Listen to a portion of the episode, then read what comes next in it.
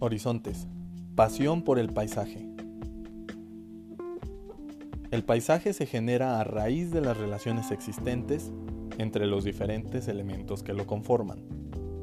Su representación artística se da a través de la experiencia estética del artista, que se toma el tiempo suficiente para apreciar e interpretar esos elementos a través de una ejecución laboriosa de ese territorio que se posa frente a sí.